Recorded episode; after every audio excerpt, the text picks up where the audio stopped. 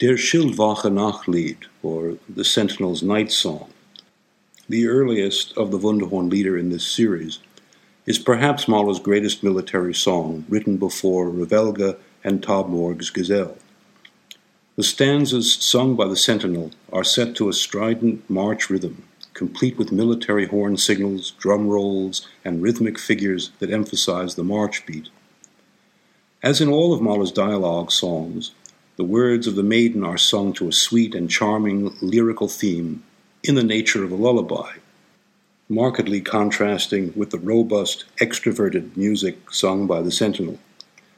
Structured in rondo form, comprising three couplets alternating between the words of the sentinel and the maiden, the song is perfectly symmetrical, but for the closing section, in which the maiden's music takes on elements characteristic of the sentinel's march. Her last words are sung softly to vague harmonies that end the song indecisively, as if suspended in a dream world, thus diffusing the sentinel's self assured and domineering manner. But being a night song, it ends quietly after the last strokes of the night bell fade into the distance. The dreamy maiden's theme is suspended without resolution on a dominant seventh chord.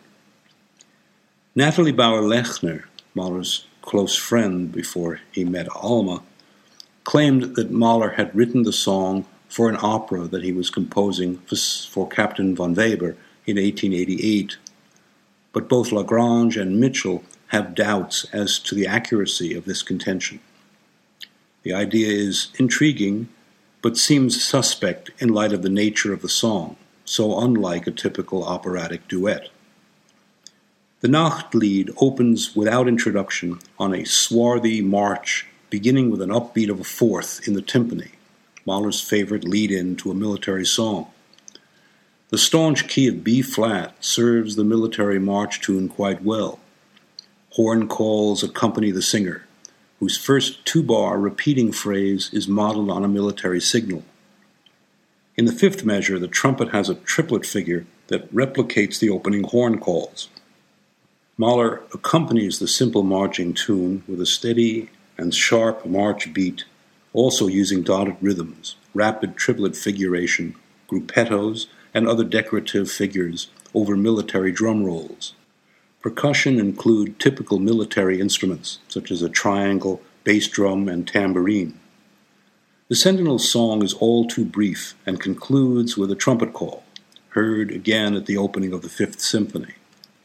Notice that the first stanzas end in a very different mood from its rollicking start, when after a trumpet call, the sentinel's extrovert character seems beclouded with tragic thoughts. He quietly utters the words muss traurig sein to a D minor chord which mysteriously hangs in suspense. A moment of silence completes the transition to the maiden stanza.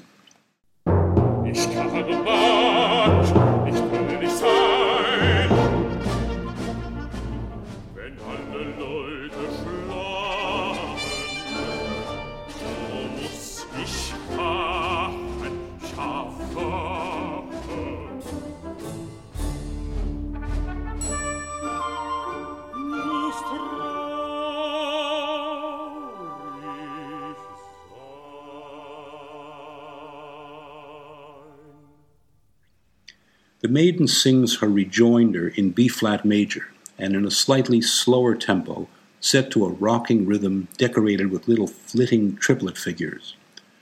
Her theme is actually an augmented version of the rapid little triplet figures from the Sentinel's March tune. Thus, she implicitly mimics her hero musically without having to do so verbally.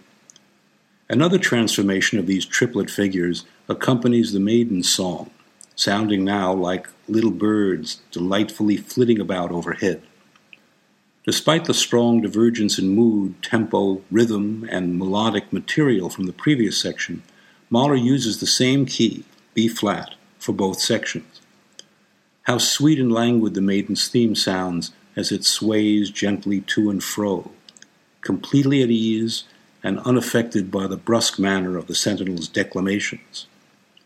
The dreamy quality of the maiden's theme continues in a six bar interlude with the little triplet figures from the beginning of the section now strung together, played hesitantly, and ending in suspension on a minor chord, mirroring the close of the sentinel's section.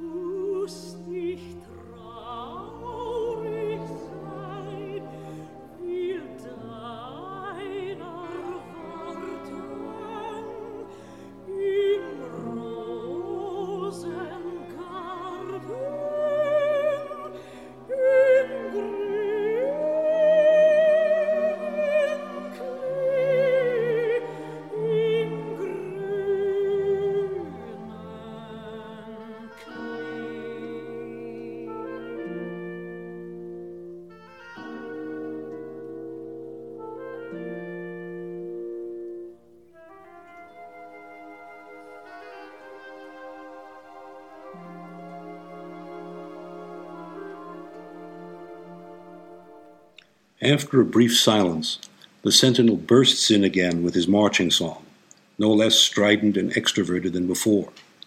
He shows no signs of mellowing and completely ignores the maiden's words.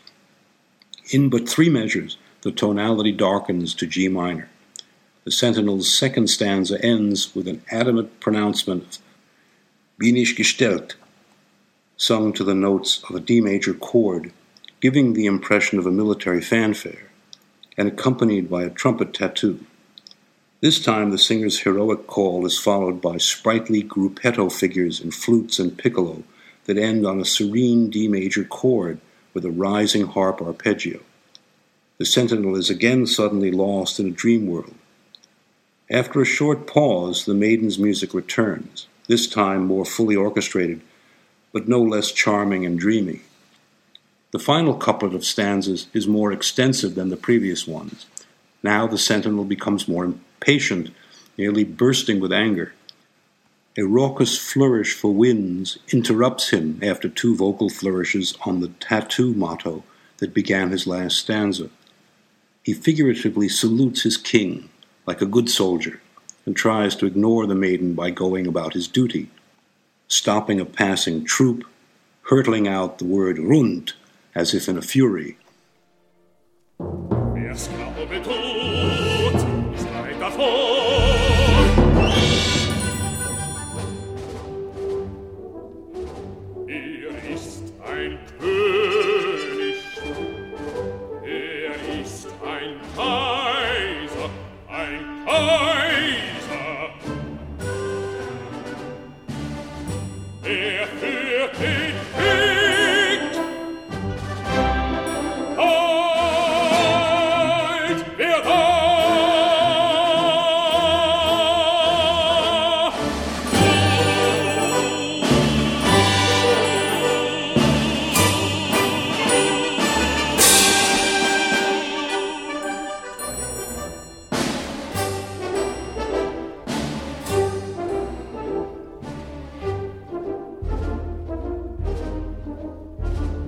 An